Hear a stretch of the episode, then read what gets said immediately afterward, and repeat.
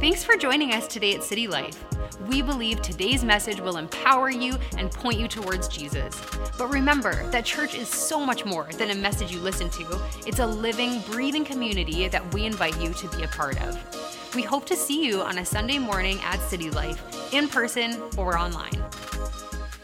All right, Habits of the Heart is our series, and uh, like Jaden had said in the in the uh, church news, that this book is this this series is based on the book uh, Habits of the Household, which you can get. Which I would, if you have a household, I would highly recommend that you get it, because uh, habits make a big difference in our in our homes, don't they?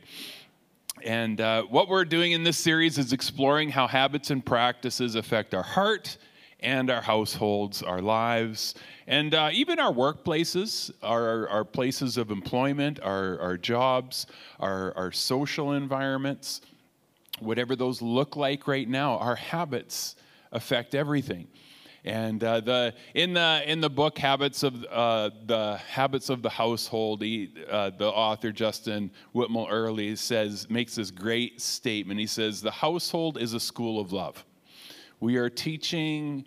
Uh, we are teaching our children how to not just how to love, but how to experience love. We're teaching, but it's also teaching us how to love and uh, the, any household, whether, whether it's a nuclear family or it's just a group of people that you just happen to co reside in a residence together, that it, it's teaching you how to love.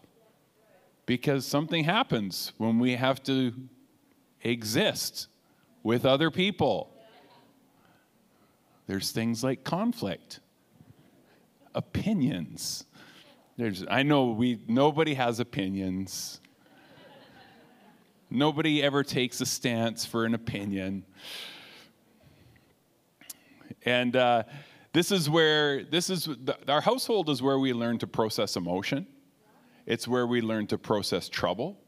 It's where we learn how to, it's where we learn how to get along with one another. This is where we learn to deal with conflict is our household, isn't it? There's a big, there's a term we hear lots, and uh, Monica talked about this on Thursday night. This the term the family of origin, or if you you say it like Monica, it's origin. Sorry, that just had to just get a just a little dig in there but the family of origin. And it's a big term because experts re- recognize that just how powerful our household is in, our, in the formation of our character and our lives and our emotions and the way, that, really, the way that we will go through life. Our family of origin has a huge influence on that. And so we want to provide, as, as parents, I want, as, as a parent, I want to provide the best, uh, what would you say, the best foundation I possibly can for my children. But also recognize that I, because I realize I am not good enough. I'm not good enough. Like, I will not leave my children perfect when I'm done. And so it's, I, it's the habits uh, of these habits of formation and the, these, these habits that uh, we're teaching in our homes, uh, there's a big part in here where I need to recognize I need them. I need to pass on faith. I need to pass on a relationship or what it means to, to, uh, to trust in God. Because uh, if, if all they get is what they get from me, they're g- going to be broken because I'm broken. And so it's uh, recognize I wanting to bring deep to form deep spiritual strength in their lives, and and uh, you know there there's to a certain degree we can't give what we don't have. We can't give uh, if if if I if I can't deal with conflict, I can't give good conflict resolution skills to my children. Isn't this true?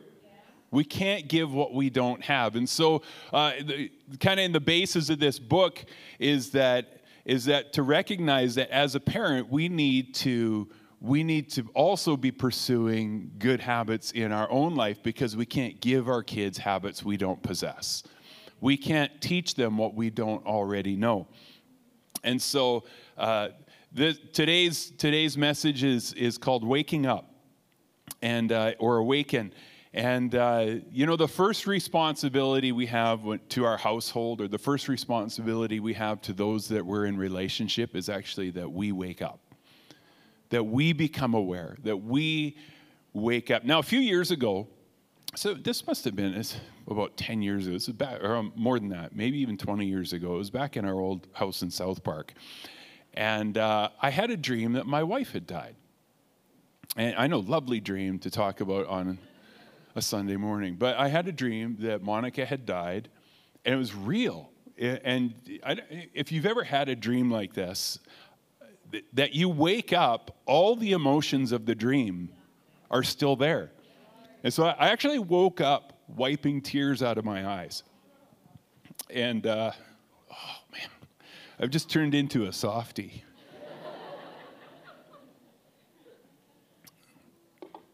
That's when the testosterone starts leaving the body. All that's left is the girly things. so, all you 30 year olds, just enjoy your anger while it's still there.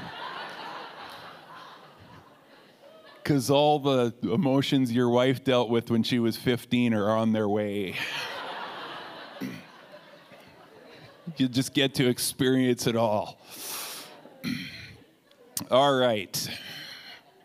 Anyways, for the rest of the day, I was sad. Like, and, and it actually lasted for a few days.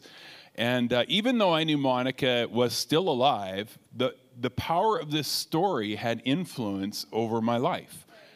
And, you know, there, there's brain experts teach us if we hear a lie enough times, we'll begin to believe it's true. If you repeat a lie enough times, you'll begin to believe it's true. But even in our own lives, if we begin to tell our lie, our, ourselves a lie enough times, we'll begin to believe it's true. And so, some of us, we've lived with stories that are untrue for so long that we've come to believe them as true. And what happens is when we believe a story that's not true, all the emotions that accompany that story begin to settle in to, to reinforce that untruth. Unreality, or untruths like, I'm a failure. I don't have willpower. God is angry with me. God could never use me. I could never be a good parent. I'll never be fill in the blank. Those are untruths. And you say, well, how do you know they're untruths? Well, because I can go to the book of truth and I can read, I can do all things through Christ who strengthens me. So that means anything where I say I can't, I'm wrong. Anything to which I say I will never be able, that's I am actually speaking an untruth out loud. Or I am reinforcing an untruth in my life. And so even though something may not be true, it can still have power over us as if it was true. If we allow it to, if we allow it to have that power over us. So you've heard the illustrations of the circus, the circus animals, particularly the elephant. That when an, an elephant is, is born, the first thing they do is take a rope and tie it around the elephant's neck, and then they drive it into a stake or they, they tie it to a stake that's driven into the ground, and that little elephant will pull and pull and pull, and there's nothing that it, it can't get free. But then, as once, once it has given up, it will never try again to pull free from that stake, even though as it grows up from a few hundred pounds to, you know, a 5,000 pound elephant that could easily pull the stake out of the ground for the rest of its life, that elephant can be tied, kept in place by a rope to the stake because it came to believe that it wasn't strong enough to conquer. And so, the first thing that I want to talk about today is awakening, awakening to truth. This is what Paul said, Ephesians chapter 1, verse 18. He says, And I pray that the eyes of your heart, the very center and core of your being, may be enlightened, flooded with light by the Holy Spirit, so that you will know and cherish the hope, the divine guarantee, the confident expectation to which He has called you, the riches of His glorious inheritance in the saints. What's Paul saying here? He's saying, I, I'm praying that your eyes on the inside will awaken to the reality of the promise that's in Christ for you. I pray that your eyes would be open to the greatness of the riches that we have in Christ. Or to put it in my words, I pray that you would wake up from the untrue story around you to the reality of Christ in you. In the book Habits of the Household, Justin Whitmore Earley writes One of the great questions of life is whether we are awake to reality as it actually is, or we live in alternate realities that abound with lies. The stakes are high, for the truth of God's reality will always set us free, but lies like monsters will always enslave us to constant fear.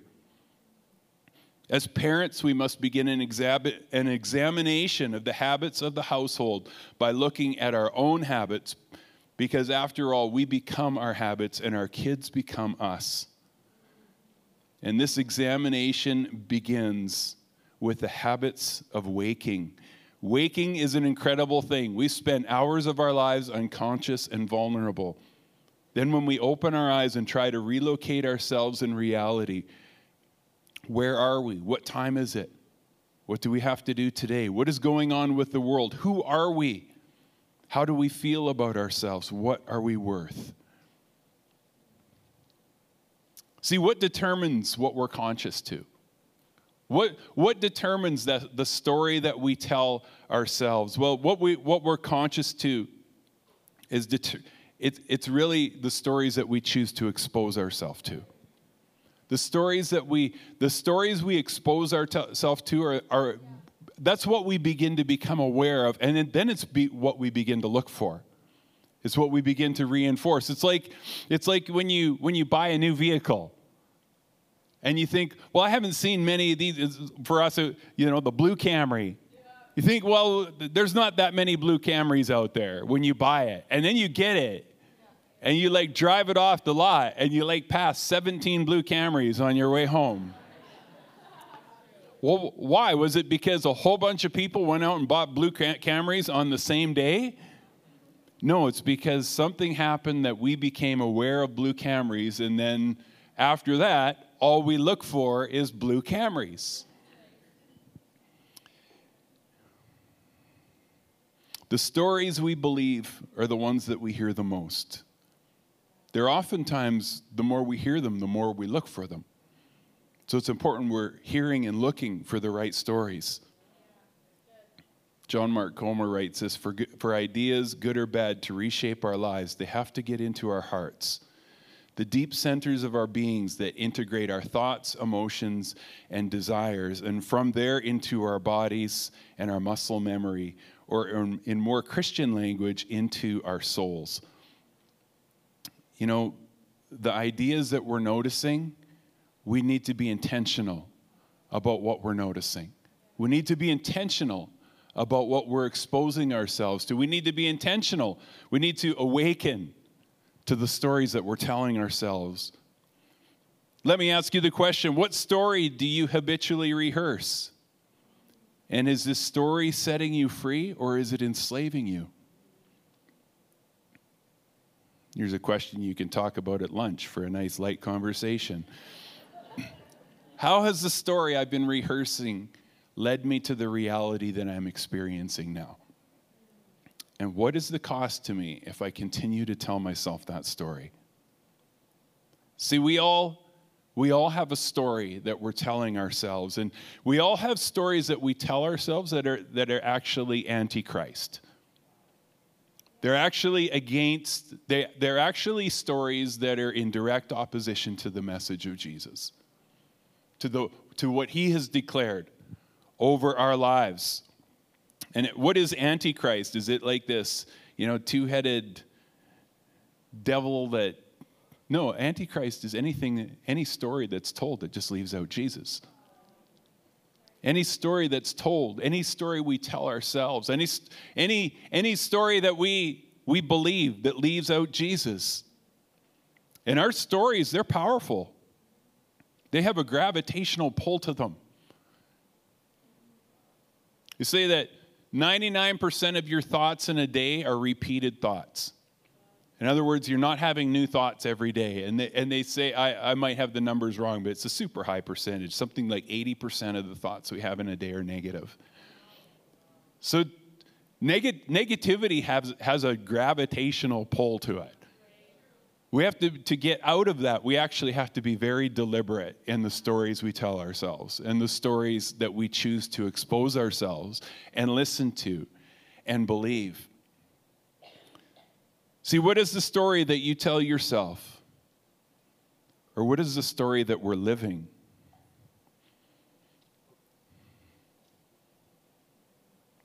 If upon waking, the first thing I do is check my phone for messages or emails from work, I'm reinforcing a story that says, I am my performance. If I start my day by viewing social media, I'm enforcing a story that leaves me enslaved to comparison and envy. Do I measure up to other people's lives? When I start with the news, I'm enforcing a story that can leave me enslaved to anger or outrage or fear. The story of how our world is broken and hopeless, or how I should be mad at others who don't get it. When I start with a to do list, I'm reinforcing a story of busyness. And spiritually and intellectually, like, I might know that these stories aren't true, but if I tell them to myself long enough, all the emotions of the wrong story will begin to establish themselves. And I may intellectually know I am not just a to do list, but if all I do every morning is start a to do list, I will start to live as if I am just performing jobs, not a human being.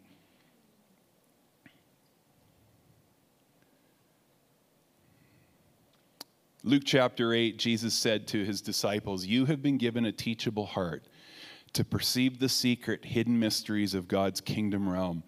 But to those without a listening heart, my words are merely stories and even though they have eyes, they're blind to the true meaning of what I say. And even though they listen, they won't receive full revelation. What's, what, we need more than just to be intellectually aware of God's purpose and God's work in our lives, but the, there needs to be some, a, a deeper hunger for the truth, a listening ear, a heart that's inclined to His story a story of faith over fear. Man, we need that right now. A story of faith over fear. You know, faith and fear are actually the same belief.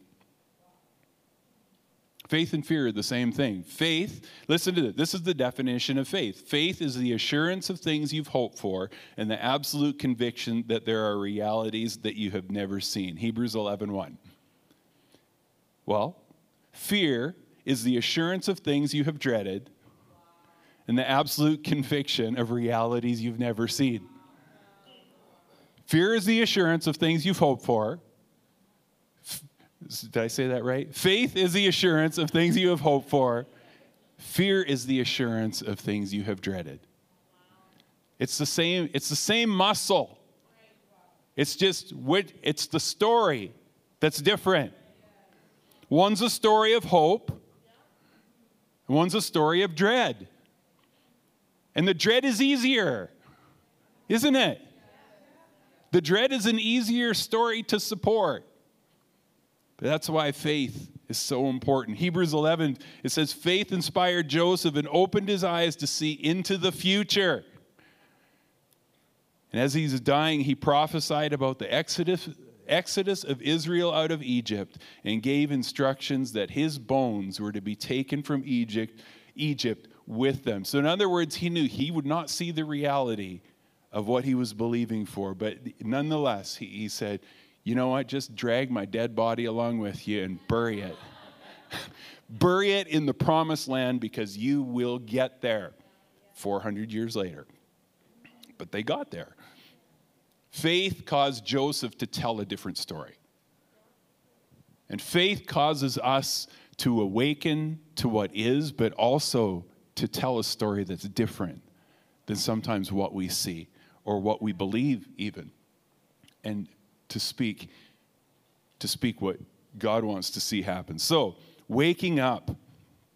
Waking up. How many of you have a wake up routine? That you do the same thing every day. What's one of the first things you do when you get up? Yeah, I heard about 18 coffees there. Coffee is pretty quick on the list. It's not first on my list.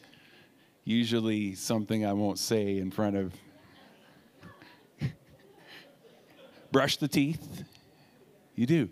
But you know one of my favorite things, uh, it's not so favorite right now because it doesn't work till about 9:30 in the morning, but the, my, one of my favorite things to do in the morning is just like whip open the curtains. Just whip them open and just let sunlight hit my face. Now, my wife, she's kind of the opposite. She's got all the lights dimmed in the morning. Like, as soon as I walk, if she, if once she's up though, then the, like those windows are open. It's going to get bright in there really quick. We have routines. Coffee is a routine. You know, in our spirit, we need wake up routines. We need to have we need to have wake up routine, routines. We need to teach our children how to have wake up routines in life. Teach our ch- children how to observe, observe our habits, but also invite them into them. You know, sometimes we wonder do, little, do, do all these little habits or practices we talk about matter? And there's actually, it's the little habits that matter the most.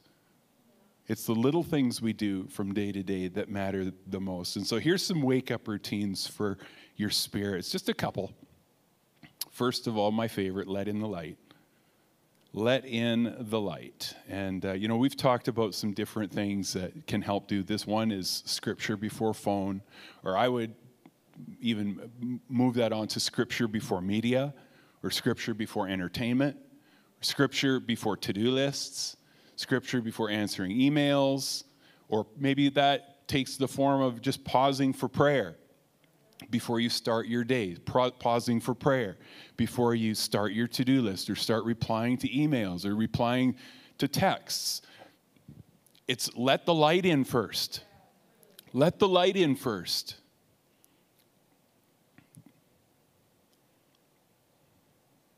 great statement. I don't know where this statement came from. It's out of a book, one of the books I have read. But, but it says this the human condition is to be uncertain about our identity. And because we are not sure who we are when we look at emails or social media, or our tired hearts cannot help but look to see if there is something there to fill the void. great statement here is social media is like a toxic relationship. We need to get out of it. Social media is like a toxic, and, and we know this, don't we? Like we just, social media has some, some great benefits, but it, it's also, it's also got some huge dangers to us. That if we're allowing that to form our stories, it's going to be dangerous. Are we intentional about the stories we expose ourselves to, or do we let our algorithms or the, the algorithms choose for us? Do we let Facebook decide the story we will tell us? Do we let, are we going to let Facebook decide the stories our children are going to hear? Starting with Scripture reminds us that God is first and allows us to hear His word, His counsel, His, His desire before we hear the world's desire, before we hear the algorithm's desire. Starting with prayer before your day reminds you that you're not just here to do things, you're here to be in relationship. You're here to be in relationship with God, but we're also in relationship with one another. We're community. So start by lighting the, letting the light in, and then there, there's this another spiritual practice or a, a practice that you can um, that you can do. That this one resonated with me. I read about this, and I didn't even know this was a practice until a couple of weeks ago when I was reading. and I thought this is this is great because this is actually something I do, and it's it's called Agere Contra. And you say, well, what in the world is that? Well, just give me a moment and I'll tell you exactly what it is. And this is Saint Ignatius of Loyola. He had this practice he called Agere Contra. And it literally means acting against. Acting against. And, and this is how it goes it's actively rejecting old patterns that keep us stuck. So it's taking an, inten- an intentional action to act against what he would call unfreedoms. Or, or things in our life, it's almost like little stories that we go through in life. We take, we take an, an action to specifically act against it. And when you find yourself confronting an unfreedom, you free yourself by acting in the opposite way. And it rests on the idea that we can name whatever's owning us and driving our behavior or our old story, and we can act, act, actively choose to live in a different story. Acting against awakens us to the pull of these old stories and allows us to move into a new story of grace, favor, and faith. It's recognizing the stories that keep us stuck and choosing intentionally to move into a new story. And uh, here's, here's some examples. If you if you're prone to discouragement or complaining, then you what agere contra is when you is your you take an intentional step to say I am going to praise something or I am going to compliment but I'm not going to complain. I'm going to take an active if you have a if you're prone to feeling a lack of faith or hope, then you intentionally spend time in prayer, speaking words of faith and hope. It's being intentional to go against the story that you don't want reinforced. If, you're, if you find yourself prone to procrastinating, that wouldn't be anybody here, I'm sure, then you take the intentional step of saying, I will start something first. And how this looks in the home is, uh, or even in the workplace, and this is, I think it's important, even as parents, we teach our kids how to do hard things, how to, how to take this act against stance. That if something is difficult, conquer it. It, it. There's, I don't know where the saying came from, but there's that old saying, eat the frog. Hey, does anybody know that one? okay, I got this saying. and it's, it's, it's just called eat the frog. And basically, it's like do the hardest thing that you have to do first thing in the day. Like if and it's like eating a frog is hard. That's the kind of the the point. It's like if you have to eat a frog today, when's the best time to eat the frog? Like right now, just eat the frog. I don't know. I don't know where that. It's not mine, but but I've heard it. And so in the home, it might look something like this Kids, we're going to, we're going to go swimming and have a pizza lunch. But before we do that, we're cleaning the house. So you're, you're doing the hard thing first. It's you're acting against because we all want to just go swim and have the pizza. I remember my my mother motivated me once by uh, I, I, I struggled with math in uh, elementary school. I struggled, struggled quite a bit with math, and you know all the all the class had learned their times tables, and I still was like stuck at my four times. And my mom said, my mom said to me, if you will, if you will get 100% on your times table tests, I'll give you 40 bucks. Now, this is like 1982.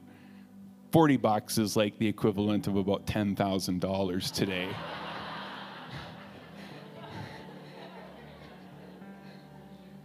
but see my my my parents did figure out I was a bit a bit of a money motivated individual as a kid. Like I liked to be able to get things. And that it's like I was convinced I was stupid at math.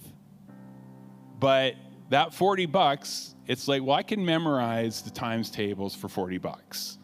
And sure enough, I got it. And then something happened. Math started be, to become easy. And in grade, that that was in grade six. By grade seven, I was an honors kid in math for the rest of junior high and high school. All because my mom she, she helped motivate me to the Agere Contra. Tackle something hard, go against. You think you're dumb in math. You're not actually dumb in math, but you haven't eaten the frog yet. this will make no sense. it's like a soundbite. You know, a lot of us are telling stories to ourselves because we just aren't willing to eat the frog. Do the hard thing or go against the story we've been telling ourselves. Intentionally just say, I'm going to name this as a lie. Say, well, I don't have motivation. We all have motivation. We all have exactly the same amount of motivation. Some of us are, have learned to channel it, and some of us have not. But when we start to do the hard things, it, it begins to teach us. It begins to teach us that, that there's a different story that we can choose to live in. Let's stand up.